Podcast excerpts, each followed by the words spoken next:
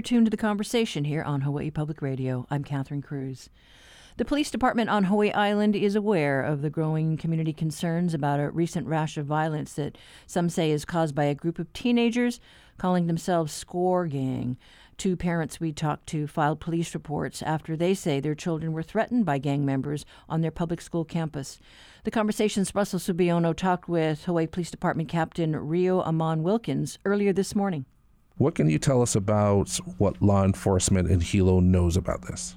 We have several documented cases involving students that could possibly be associated with, you know, this group who's been identified as the score gang. There's potentially other incidents involving them, but at this point, you know, we've done a pretty good search through our records management system. Only, you know, have found four cases involving them. You know, there's some similarities to the cases and you know some differences. I mean, if you want, I can kind of go through each of those cases briefly. Yeah, if you could share some of the, the gist of, of some of those cases, whatever you can share would be appreciated.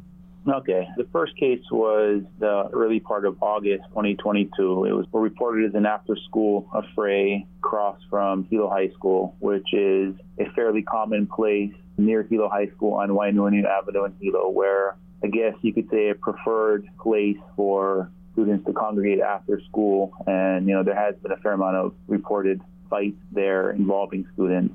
And a 15 year old male was arrested and charged for third degree assault. Uh, the victim in that case was a 14 year old male.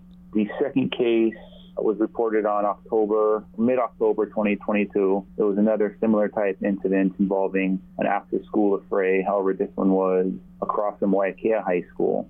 This case was a robbery case 15 year old male and a 14 year old male were the responsibles, and the victim was a 15 year old male.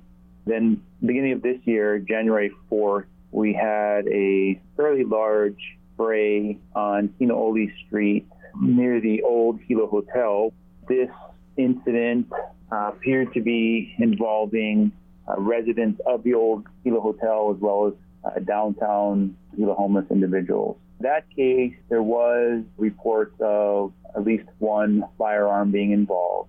You know, there was a very large police response for that incident. There were several arrests made, juveniles and adults. We recovered two airsoft rifles that did resemble actual rifles. However, there was no report of any firearms being discharged, and we did not recover any real operable firearms. And then the most recent incident was this month, March 2nd, at Hilo Intermediate School. And this was a terror threat case. 14 year old male was arrested for terroristic threatening. And the victims in that case were a 13 year old and a 14 year old female student from the school. And it's my understanding that that most recent case has been what's really garnered the most attention, especially on social media yeah, just the basics of the case that you described sounds in alignment with the story that these parents shared with me yesterday. And it sounds like it's primarily youth. Does HPD have any thoughts as to why this group of kids or this gang is doing this? Do you know if it's part of a social media challenge or are they just kind of trying to emulate things they've seen in the movies or TV or on the internet? Or is this classic young kids acting out? I think for the most part, it is young kids acting out. Obviously, there's always groups that stick together in school and, you know, and cliques, if you will. And I think that's, you know, kind of what's going on here.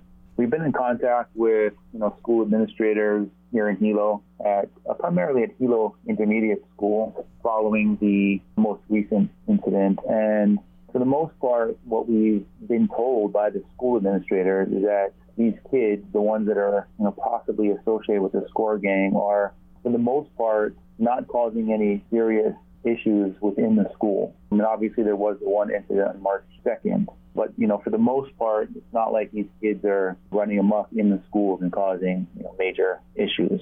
You know, from a law enforcement standpoint, we absolutely take these types of cases and allegations very seriously school safety is a concern, I think, to everyone, especially people have parents, everyone. But I also think that there's a lot of rumors and hearsay and things going around on social media, which you know, it's understandable. That's the nature of the world we live in now with social media. But I think a lot of it is causing more problems than it needs to be. And that's why I thought it was important that we talk to you today to get, you know, the law enforcement perspective.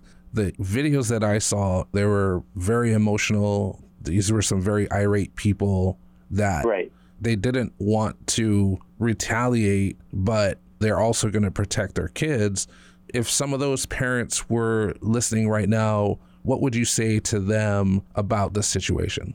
You know, I'm a parent myself, and, you know, obviously, like you said, everybody wants to protect their children. I think there may be more incidents out there that have not been reported to the police, that they've been reported to the schools. If someone has a child that's been a victim of any type of crime or bullying, it should definitely be reported to the police, and the parents need to ensure that it has been reported to the police so that it can be investigated properly. I think it's also important to note that, for the most part, everybody in Hawaii, I mean, it's a melting pot, everybody gets along pretty well. That being said, there are certain groups of people that stick together and protect their own, and we're always going to have, you know, certain groups you know, they will fight against each other. And we want to come up with the best way possible to make sure that all these groups can come together and, you know, live together, you know, peacefully regardless of what someone's background is, everybody pretty much wants the same thing, you know, for their children. Right. To know that their children are going to go to school and get a good education and they're going to come home safely every day. We are also working with some community partners and leaders and trying to come up with some type of peaceful resolution, you know, not just for this particular incident, but, you know, more just anti-bullying campaigns I actually have a meeting later on today at our prosecutor's office with some senior community leaders as well and some of the school leaders and just trying to see how we can come up with a solution that will benefit everybody. I know that the community is organizing a rally on Friday as well. Before I get to my question for you about the rally, does Hilo have a history of gang activity? Are there actual gangs that operate in Hilo? We really don't have any firsthand knowledge of serious gangs like that here. It's definitely not a, an issue that we're dealing with on a regular basis. You know, as far as this gang, you know, known as the SCORE, I guess believe it's S K O R gang. I mean, it is a group of, of kids, and whether you know that's a name they came up with on their own, or whether that's what you know they were named by somebody else, I don't think it's like a serious concern. I don't think that you know people need to be overly concerned with this particular you know gang identification. I think it's more of a, a general thing that you know people just need to be aware, obviously, of their surroundings, and we need to definitely work with the schools. And if you know if the schools are seeing something beyond what the police are seeing, and the parents are seeing something beyond what the police are seeing, then it definitely needs to be reported to us. But as far as our system, what I mentioned to you earlier, we really only have four documented incidents of you know these individuals that we can you know positively say are involving these kids who have been associated with this potential gang. You know, the problem seems significant enough in the eyes of the community to organize a peaceful rally to combat bullying, to end gang violence this Friday. What are your thoughts about the community coming together like this?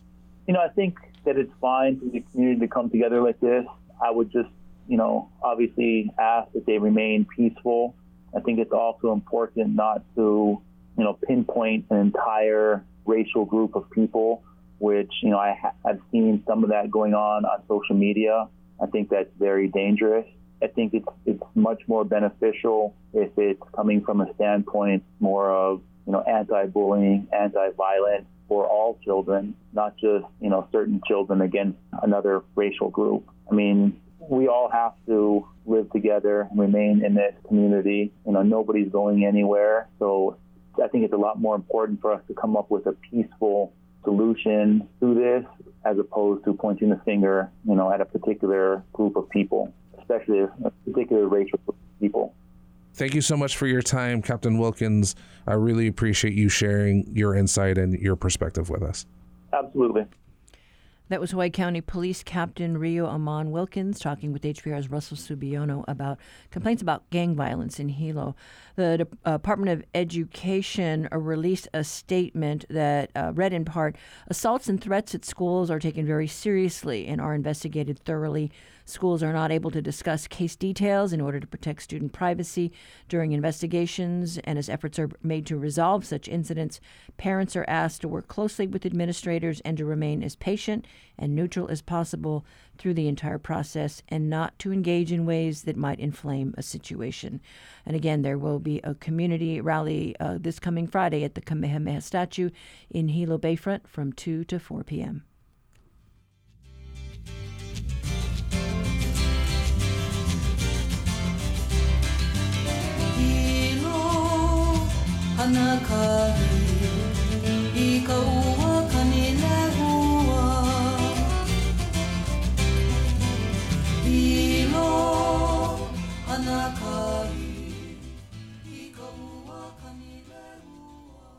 Our reality check today looks at key legislation advancing as we approach a deadline for the first crossover of bills from one chamber to the other. Honolulu Civil Beat reporter Blaze Lovell on the line today. Good morning. Hey, good morning, Catherine. We're about halfway through this year's legislative session, and yesterday the House and Senate passed over a couple hundred bills that made it so far this way. Uh, a lot of them had to do with lowering the cost of uh, living in Hawaii. Uh, a lot were had to do with you know um, adjusting the state's earned income tax credit for low-income families, uh, giving renters some tax relief, having new child care tax credits. A lot of this was from Governor Green's uh, big tax relief package that he's trying to roll out this year. The state expects that to cost about $313 million. Yeah, and you know, the the talk about uh, cutting uh, the food, uh, the excise tax on food and medicine. I don't know, uh, didn't make it. It seems like that stalled now. House Finance Chair Kyle Yamashita, he told us yesterday that's something he still wants to consider, but the bill, you know, never made it out of the Finance Committee. So for, you know, everybody's purposes, it's pretty much dead this year. Uh, one more thing that's sort of um, clouding the uh, revenue picture for Hawaii. Uh, late yesterday, the Council on Revenues lowered our tax collection forecast for the current fiscal year. The state's going to have about $328 million less to spend than it initially anticipated. Uh, Senate Ways and Means Chair Donovan Dela Cruz, he's overseeing the budget for the legislature. He's saying that you know not everything is going to make it. And yesterday, Senate President Ron Kouchi also indicated that whether or not a lot of these tax relief measures get support uh, greatly depends on how the tax projection, uh, the tax collections are, are looking. And uh, right now, they're not looking too good. Yeah, I mean, we do need that assessment from the Council of Revenues, right? We got to check to see what we've got in our coffers uh, and what the forecast is. Yeah, so we'll be paying attention to those tax relief bills as they move from the House to the Senate, and you know, and right now it's looking like not all of them may pass. It, you know, if they do, the Senate's going to have to balance, you know, what do we pass, what don't we pass. If everything gets approved, and like I said, you know, the governor's tax relief package is going to cost upwards of $300 million a year, and it's going to get more expensive as time goes on. If that all gets funded, those tax relief measures, it means that something else doesn't. Right, and we did hear a lot of concern about inflation. And so, yeah, lawmakers obviously have that on their radar to, to help with the cost of living and all. Uh, but what else is still moving?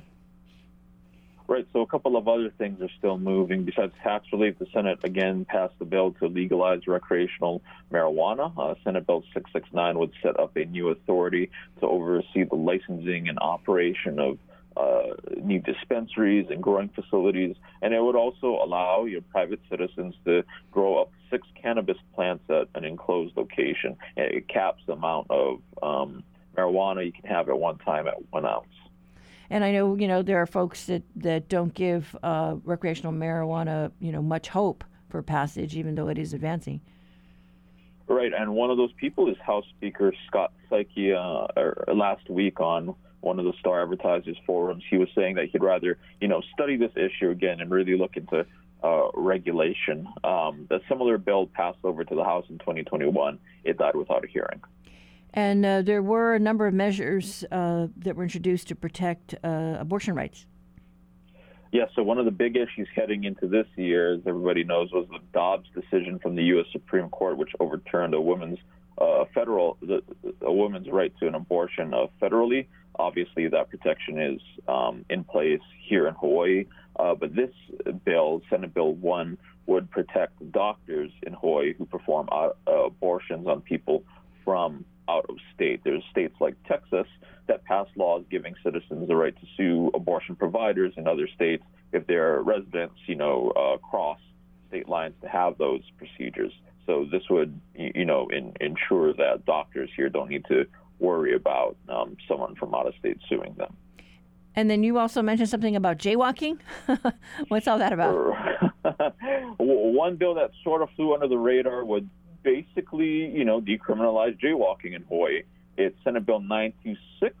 It says that, you know, pedestrians can cross the street as long as a reasonable person wouldn't believe that they're in immediate danger of being hit by a car. This sort of contemplates those times when, you know, it's late at night, you're at a crosswalk and there's no car in sight but that red hand is preventing you from crossing the street.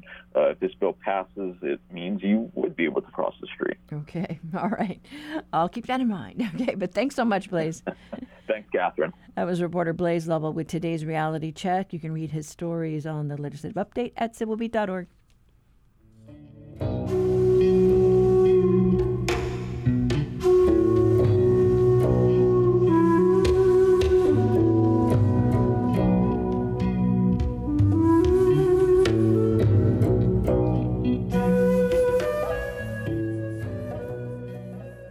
Support for HPR comes from the Honolulu Chamber Music Series, presenting Trio Karenine, performing music of Schubert and Korngold, 4 p.m. March 12th at UH's Orvis Auditorium. Honolulu Chamber Music Series.org.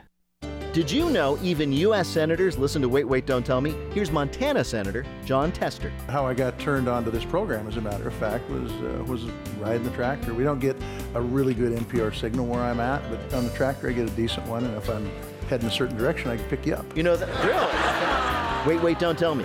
The thing you can listen to when you can't pick up any other station. Saturday mornings at 11. Support for HPR comes from the Honolulu Museum of Art with Homa Nights, offering art experiences, live performances, and bites and beverages, with galleries open late on Fridays and Saturdays until 9 p.m. HonoluluMuseum.org.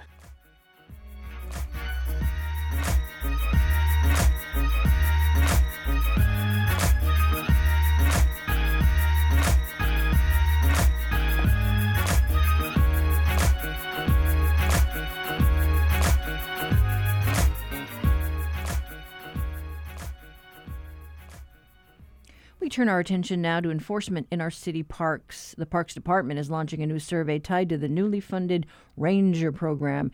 It's asking for your input to help shape its scope. What are the issues in your neighborhood park? We talked to uh, the city's uh, manager, Lena Diamond, and park spokesman Nate Serota about why public input is so important at this stage. So late last year, we started what we're calling our Park Ranger Assessment Program, where we're taking a look at some of the issues of commercial activity within our city parks and how we can draft a program of park staff that kind of look at compliance, look at enforcement, look at potential collaborations with other agencies to make sure that you know our parks are being used properly and that illegal commercial activity is well regulated and reported to the city. So this survey that we launched today is going to be open for three weeks. It's going to close at the end of business at 4:30 p.m. Hawaii time on Tuesday, March 28th. And we hope people can take this opportunity to let us know. It kind of asks three things.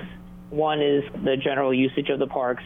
The other is what kind of illegal commercial activity, what their interactions have been with that, and then what kind of enforcement powers they would like to see with a, a park ranger program. So I think it's really important to note that this program right now is an assessment program. So we're looking at what options are available with a future for park rangers in city parks. So, you know, we've looked at other, well, I say we, but done a lot of work by Lena, our manager, to look at other programs across the country, even across the state uh, with DLNR and other organizations to see what they do. You know, there's there's a wide variety of options available, whether it's just people who go out and inform people and work with uh, their local police departments, or actually park rangers, kind of what we see at the national parks that have you know their own outfits and actually have the ability to cite people on site. So we're you know kind of keeping all of our options open, but we definitely want to hear from the public on what they'd like to see and what their observations are. Lena, jump in here. I mean, you know, share with our listeners how many park rangers are we talking about? So our budget, or I guess our proposal, is only enough for five of us.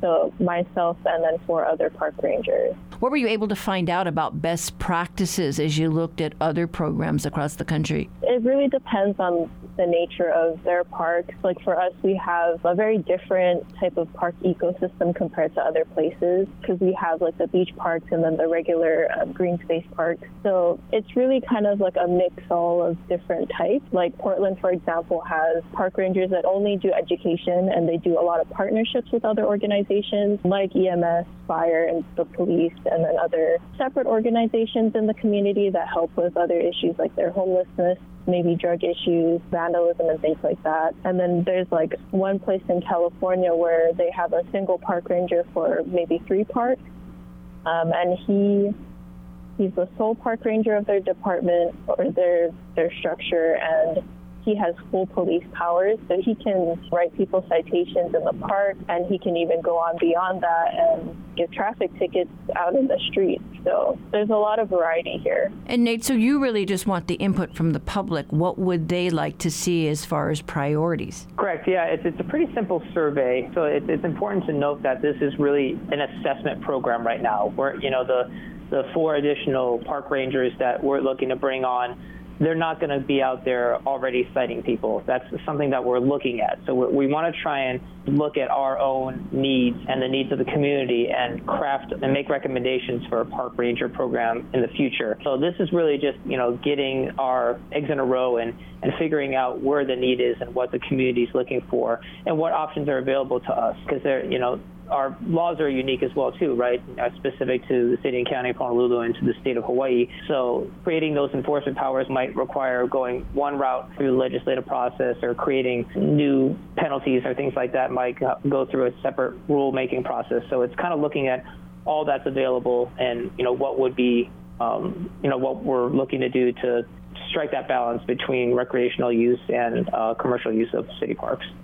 And Lena, you know, I recall before the pandemic, you know, there were issues, let's say at Ala Moana Beach Park, where, you know, you would have sometimes fitness companies that would set up shop uh, and they would use, you know, the trees and the the park benches as fitness equipment, you know, and, and I know there's just, you know, liability issues like, you know, you if you put up a, you know, a strap around a tree branch, that tree branch, you know, may not hold you. And, you know, how, how are you looking at those kinds of things? So for those kinds of things, it can be a little bit difficult, you know, when it comes to I guess like our park rules and things like that. There's only five of us, and we're trying to cover the entire island, primarily starting with the beach part. So a lot of this project is really reliant on the data collection process.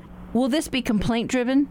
Not necessarily. We're really trying to focus on the data collection aspect of this project just because, you know, we need a foundation to build on because we don't necessarily have the information to, you know, have this for sure thing like, you know, we know this is an issue at these parks.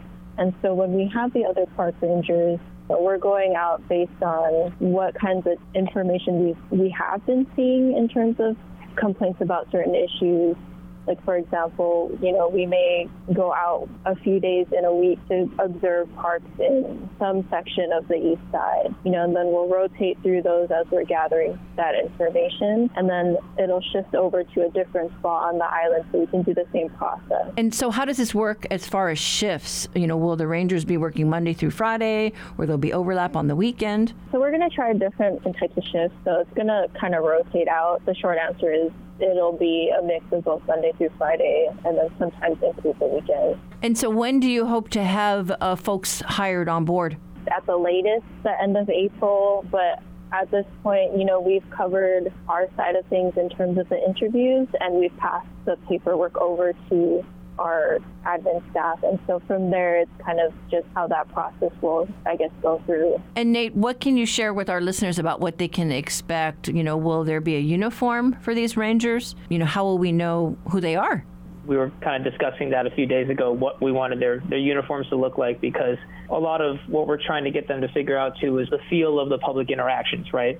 And so early on, we don't want them to necessarily have a look of an enforcement agency because they don't have enforcement powers as of yet. So we wanted it to be more of, you know, giving them the ability to have those conversations with the public, with uh, these commercial activities, the, the businesses, um, so they can kind of get a better understanding from everyone's perspective what's going on. So that is yet to be determined, but uh, I think once we once we get an idea of it, we'll we'll put that out there so people are aware um, that when you see someone in this uniform, they are, you know, working for this assessment program. You know, the communities out there in the parks every day, they're the ones that see what we're not seeing or what we might be missing. Um, and so we want to give this, give them this opportunity to really, you know, share with us what they're seeing so that we, you know, can fill in some of these gaps and then move forward from there in a sense. Okay. And then Nate, is it the kind of thing like, you know, in Waikiki, the you know, maybe the, I don't know, illegal surf schools that are operating in certain areas, that kind of thing, either in Waikiki or on the North Shore, because we you know we get complaints about that. Yeah, that's that's certainly an area that we're going to be looking at surf schools because, uh, as Linda mentioned, the, the beach parks are going to be uh, the first focus of the, of that, and yes, certainly Waikiki because we have concessions down there. Um, with our uh, the city concessionaire that runs some of the water programming, water activities, and then there are some illegal activity, illegal businesses that operate down there. So that's absolutely an area we'll look at. And so it's it's really just kind of getting, as Lena mentioned, a, a, a picture of the entire island, though. Mm-hmm. So it's mm-hmm. going to take a little bit of time with with five step Evers to get kind of a, a good snapshot of you know the current conditions all around Oahu. That was City Parks spokesman Nate Serota and Parks Ranger Manager Lena Diamond talking to us about a new survey that just launched. It's asking for public input to help shape the newly funded Park Ranger program, which the city hopes to roll out this summer. Uh, check out the conversation page of our website later today for links to the survey, which is only open for the next few weeks.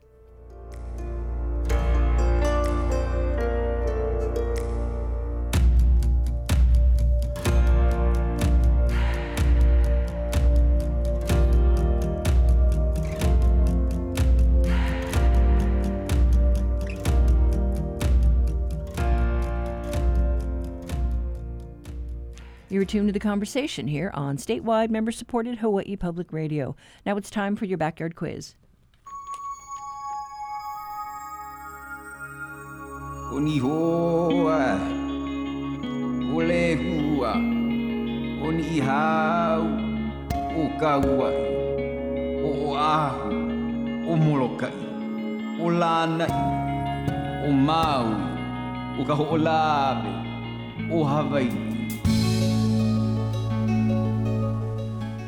For today's backyard quiz, we're asking you about a famous short story by the British author Somerset Maugham that begins on board a ship traveling from Honolulu Harbor bound for Pago Pago in American Samoa.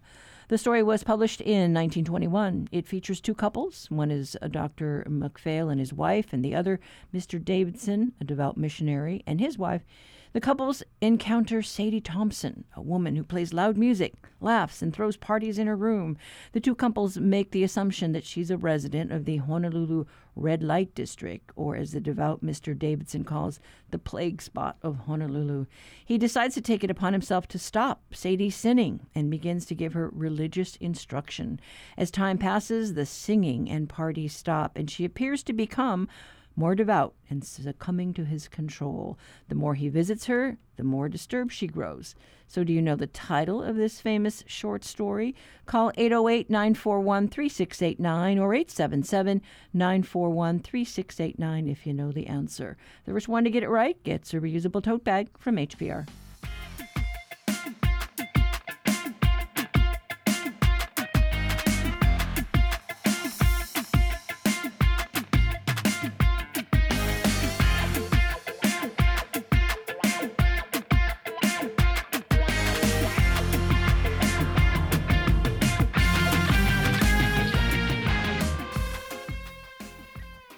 Support for the Backyard Quiz comes from NAREIT Hawaii, which supports nonprofits providing homeless families with access to affordable housing, such as Women in Need on Kauai. NAREITHawaii.com.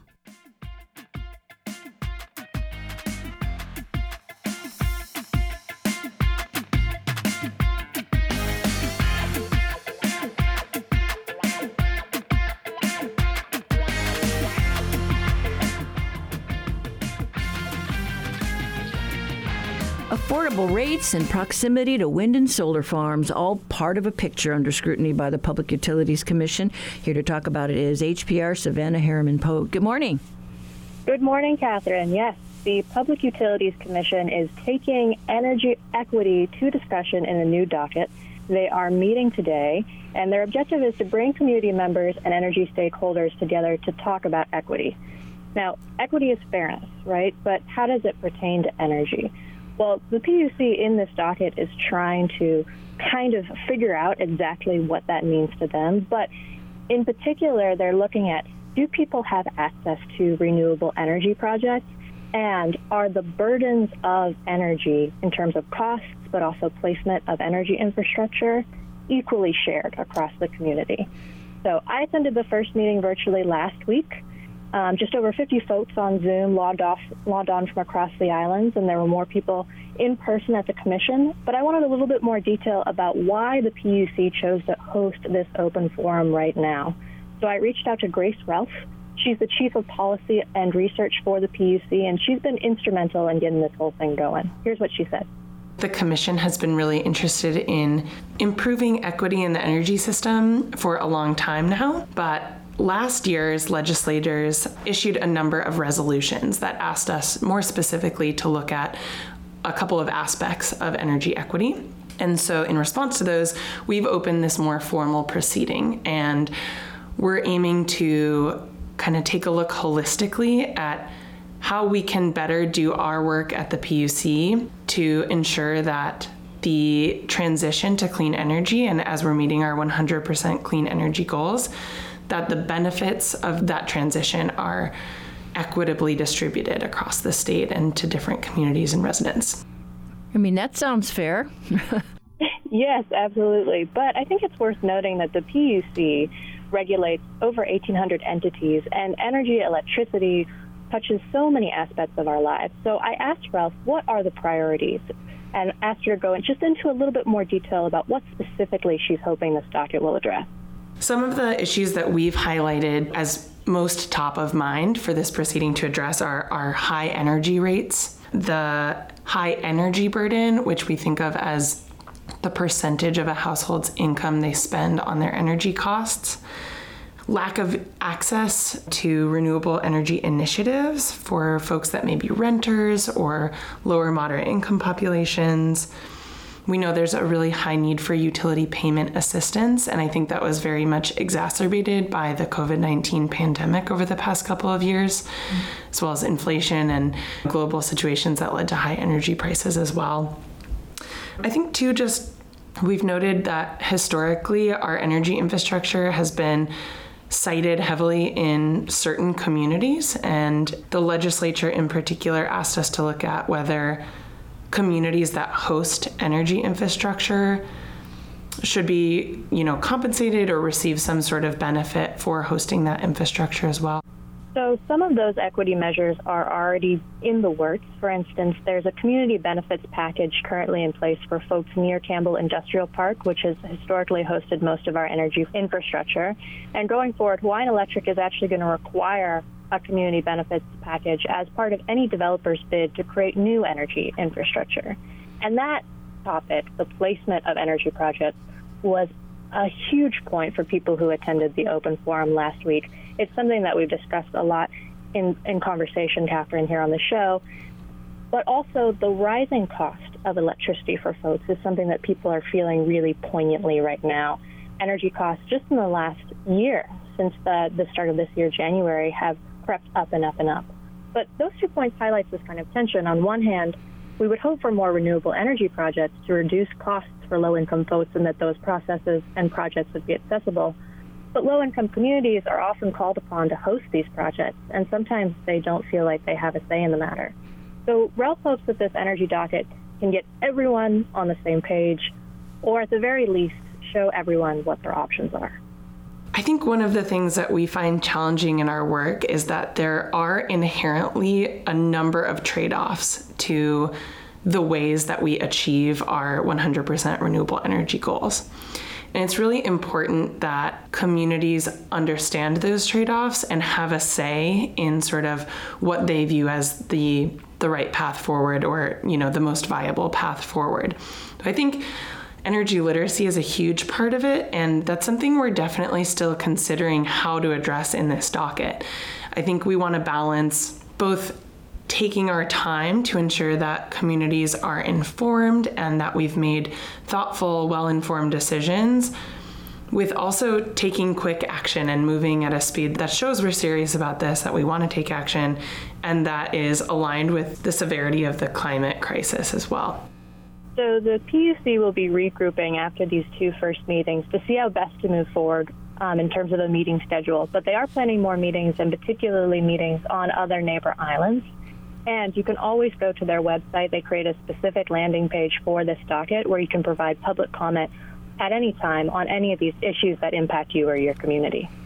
Yeah, I mean it's uh, it's certainly very timely because you know you can't just plunk these projects down and not give the community a chance to process what is going to be, you know, whether it's a large utility scale solar farm or large windmills, you know, you've got to build in buffers and, and consider the, the needs of the community as well. Absolutely. And while that takes more time, it future proofs these projects. It makes sure that everyone is on board once these projects go up and service the community. Yeah, lots to weigh. All right. Thanks so much, Savannah. Thank you, Catherine. We've been talking to Savannah Harriman Pote. You can read her stories on HawaiiPublicRadio.org.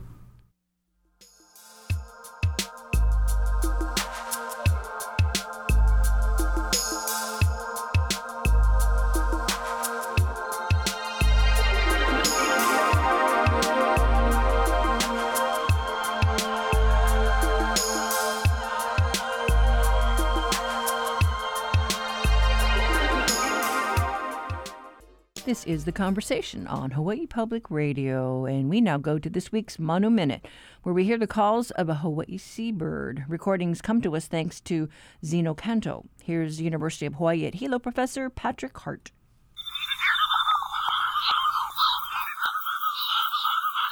A'o, also known as Newell's or Hawaiian shearwaters, are one of the few seabirds that breed only in the Hawaiian Islands. They have a wingspan of a bit less than three feet and both sexes have black colored backs with striking white undersides. A'o belong to a foraging guild known as tuna birds because when fisher people see them diving into the water, that often means there's tuna below. A'o can even use their wings to swim to depths of over 150 feet in search of small fish and squid. A'o spend almost their entire lives at sea, first come to shore to breed when they're six or seven years old. They nest in colonies, mostly on the steep, fern covered slopes of Kauai, with much smaller colonies on most of the other main Hawaiian islands. The low moaning calls you can hear around their colonies at night sounds a bit like their name.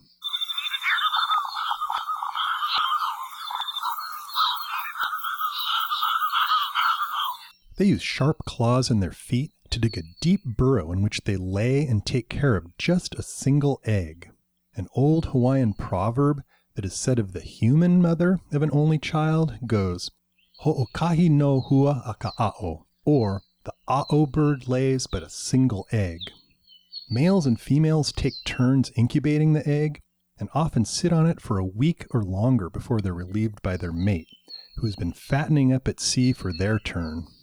A'o have been in serious decline over the past few decades, primarily due to predation at the nest by introduced cats and other predators, but also because when fledgling birds leave the nest for the first time at night, they're very attracted to lighting on streets and around buildings. This can lead to what's known as fallout, where the birds become grounded and susceptible again to being eaten by cats and dogs. In response, the Save Our Shearwaters group, or SOS, has set up stations around Kauai where citizens can bring down birds for rehabilitation. Protecting colonies from predators and reducing outdoor lighting at night during certain fall and winter months are two important ways we can reverse the decline of these important native Hawaiian seabirds. For Hawaii Public Radio, this is Patrick Hart from UH Hilo Department of Biology. Support for Manu Minute comes from Hawaii Forest and Trail, exploring Hawaii Island with visitors and Kama'aina since 1993. More information at hawaii-forest.com.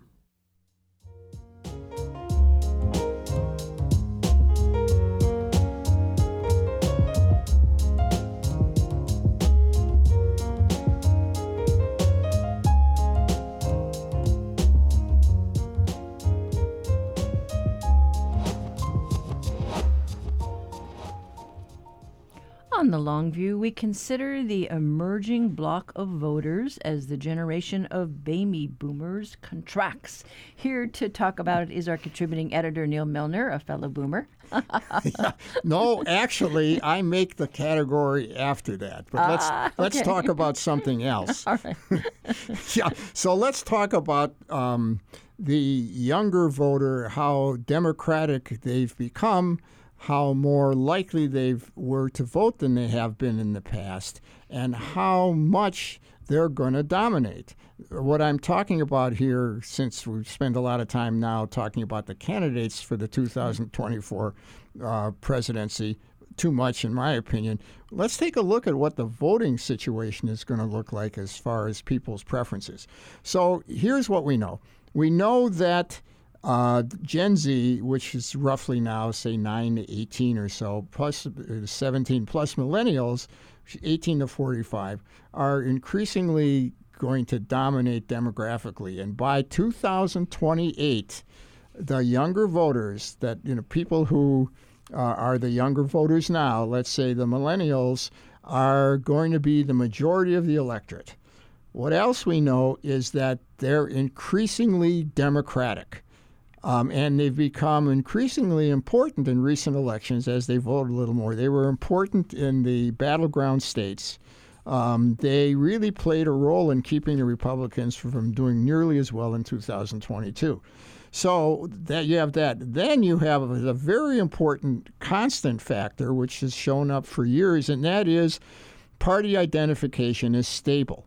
What that means is for the overwhelming majority of people, the way the party you supported when you were younger is the party that you support when you get older. It's stable. You hear all kinds of stuff about people calling themselves independents and all that, and there's a kind of in the woods, into the woods sort of explanation. But it's it's much it's very stable. So what it sounds like is you're getting a larger increase in a solid core of Democrats. This cuts across all. Um, it cuts across all ethnic groups, actually. There's a few elderly uh, Hispanics, it's a little different. And remember what that means. What that means is that you now have this very strong core of people who are voting uh, Democratic. And in fact, if you look at what the Republicans have been their lack of success in many ways over the last few presidential elections that even when Trump won, he won by uh, not by a majority. He won because he won by the majority of the electoral college. So this and and the issues. Or, or let me give you one, one other factor about it. If you look at the at people over 45, the majority of them voted Republican in the in the midterms. Um, if you look at people under 45, 60%, a little over 60% voted Democratic. Sounds like a good, solid Democratic core. Issues are changing. The most important issue for them is diversity, well, inclusion, actually, about it's good to have immigrants and, of course, abortion. What also is happening is that on those kinds of issues, younger people who still vote Republican right now come closer to having the same position as Democratic young voters on, say, abortion than they do the Republican position. In other words, they're more likely to be pro abortion. So there you have it that if you think the demographic stuff is destiny, then it looks really good for the Democrats, and it doesn't look really good at all for the Republicans um, in a in a general sort of way. So that's one side of the equation, and it's an awfully strong side of the equation. It's bolstered by the fact that Democrat that young Democratic voters, young voters tend to look at different sources of information. They're social media oriented. Mm. They don't trust the, the, newspapers at all. Fox viewers are old. Um, if you're 65 and white, that's a really important uh, demo, uh, demography demographic characteristic. Okay, so there you have it. So is it destiny? It's pretty important, but we always have to remember a few other things. One of which is that we can't predict the future. We can set pretty good probabilities, like party identification, but some kind of event could be so powerful that it could change things. We thought maybe COVID did, and COVID did in some ways. It made the country more polarized. But it wasn't an experience that uh, made people change their behavior, their party identification very much. Well, you know, we had a guest in here last week uh, talking about strongmen and some of the reaction to strongmen, you know, with Trump in office, where we saw the Women's March and, uh, uh you know, Black Lives Matter and just, you know, more pushback. Uh, and then I was at a recent uh, a rally in Waikiki, you know, uh, about protecting abortion rights. Mm-hmm. And yeah, there were a lot of young people out there who were sure. Uh, that's that's for, that's for sure, and um, there is a lot of that going around in other parts of the, of the world, actually. But you have to remember this: that here we're talking about elections you know, when Democrats versus Republicans, when you have to make choices, it's usually it's a binary. It's one or the other. We don't really have more than two parties to speak of. And when you go down that route, a lot of this stuff gets channeled into one party or another in an election. There's a big difference between sentiment, public opinion. Let's take um, uh, millennials who tend to be pro-abortion and tend to vote or and tend to vote Democratic. There's a long leap between that kind of sentiment and actual social or political change, right? So that if you want to think about abortion, for example, you may have a very strong pro-abortion movement going on that's been uh, that's been generated excuse me, even more so enlivened by this. But the fundamental fact is that you have institutions that are not necessarily, um, they're kind of impervious to it. To put it more simply, you got the Supreme Court that made that decision. Public opinion in the long run, studies have shown it affects the Supreme Court. In the short run, you can have all of this kind of stuff going on, and you're not, going to make that fundamental change. So, um, there you always have to remember that it's important to see these demographic changes and to see who's voting for what. But if we didn't, if the relationship between how people, what people want and what they get were that clear, the world would be much better. In fact, all the research shows what the common person wants is very different from what legislators passed. Well, it'll be kind of interesting to see what the, uh, let's say, the Republican Party uh, chairs do to sure. try and build their base in the younger uh, well, population? They, they go, they've gone through this a number of times. The Republicans right now are actually probably more divided than the Democrats. But here's what happens with the Republican Party after they lose. They have they set up some kind of study commission and the study commission tends generally to say we have to be more inclusive, we have to move more to the center, although they don't use the word the center, blah, blah, blah. And then that document essentially gets tossed out. It gets tossed out because at the grassroots and in Congress, there is a very strong sentiment not to do that. If you read, if you look at one of these inclusion reports and you look at what Republicans and the grassroots are doing, they're very, very different. And just because I'm saying this kind of stuff about Democrat, Democratic destiny doesn't mean that people are going to change their values and behavior. And you can see it in what Fox News is doing. You can see it in still a strong leg- uh, legacy that the election was stolen. And you can see it in the fact that Republican candidates aren't getting any more moderate, than, and either, in fact, most Democrats aren't. Okay, well, it, it's a nice break to take from focusing on the candidates and to talk about the voters. Ah, uh, yes. Although I'm willing to say there are a lot of other things going on that you can avoid both for a while. okay, all right. Well, thanks so much. You're Neal. welcome. Take care. We've been talking with our contributing editor, Neal Milner. He joins us every other week for The Long View.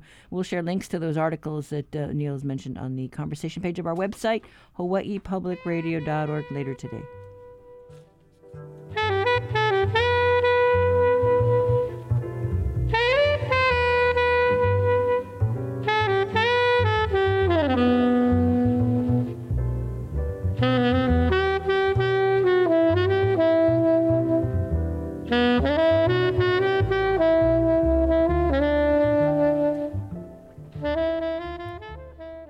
Now it's time for your backyard quiz answer.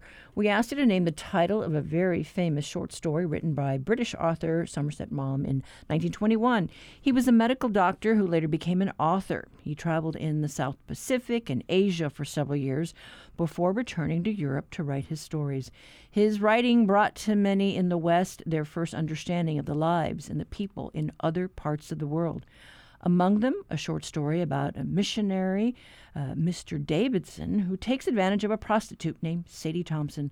The story was turned into a movie several times, first starring Gloria Swanson and later Joan Crawford. It was also staged as a play. And while it was published over a hundred years ago, its portrayal of class and piety, hypocrisy and truth is one that still resonates today. It is one of the best known short works by Somerset Maugham and was titled Rain. And congrats to my old friend Walter Wright from Kahalu, who says that he studied it many years ago. Thank you so much. You got it right today. And that's today's quiz. If you have one you'd like to share, write to talkback at hawaiipublicradio.org.